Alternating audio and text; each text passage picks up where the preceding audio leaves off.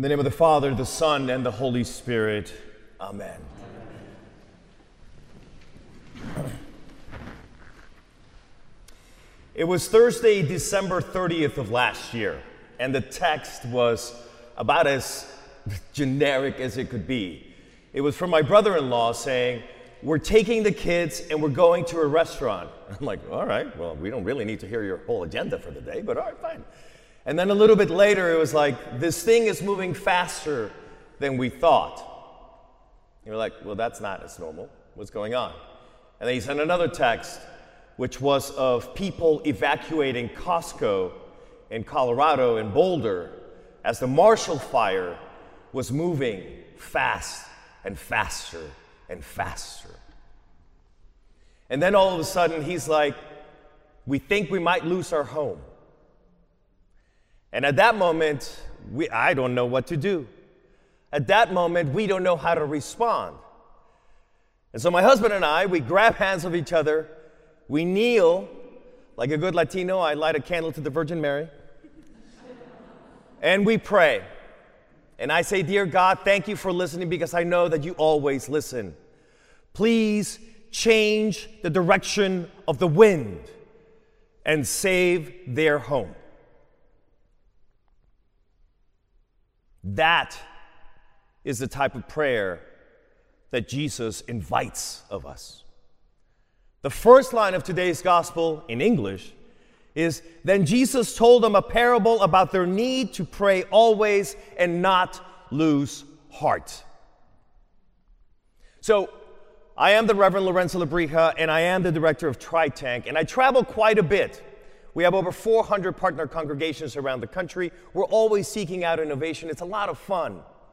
But I sometimes also get to see parts of the church, well, that leave me wondering.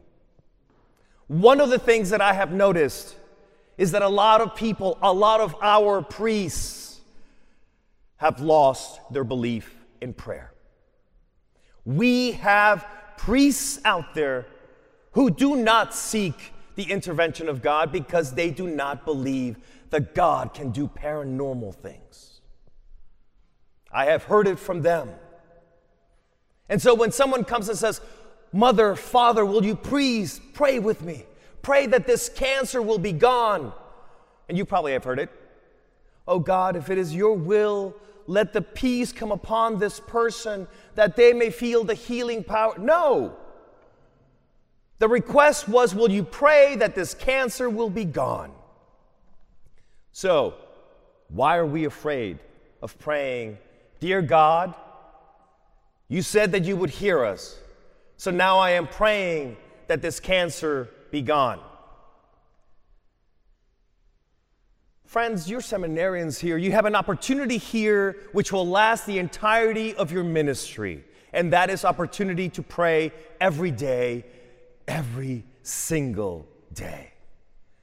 I implore you to avail yourself of that opportunity now, because when you make it out into ministry, you will begin with wanting to pray, but then the toilet will back up in the church and they're going to ask you to fix it.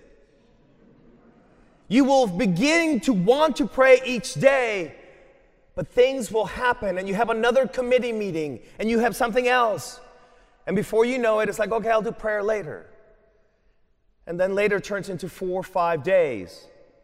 And then before you know it, you're not centered on prayer. Your ministry centered on doing ministry, not on serving God. I am not a theologian.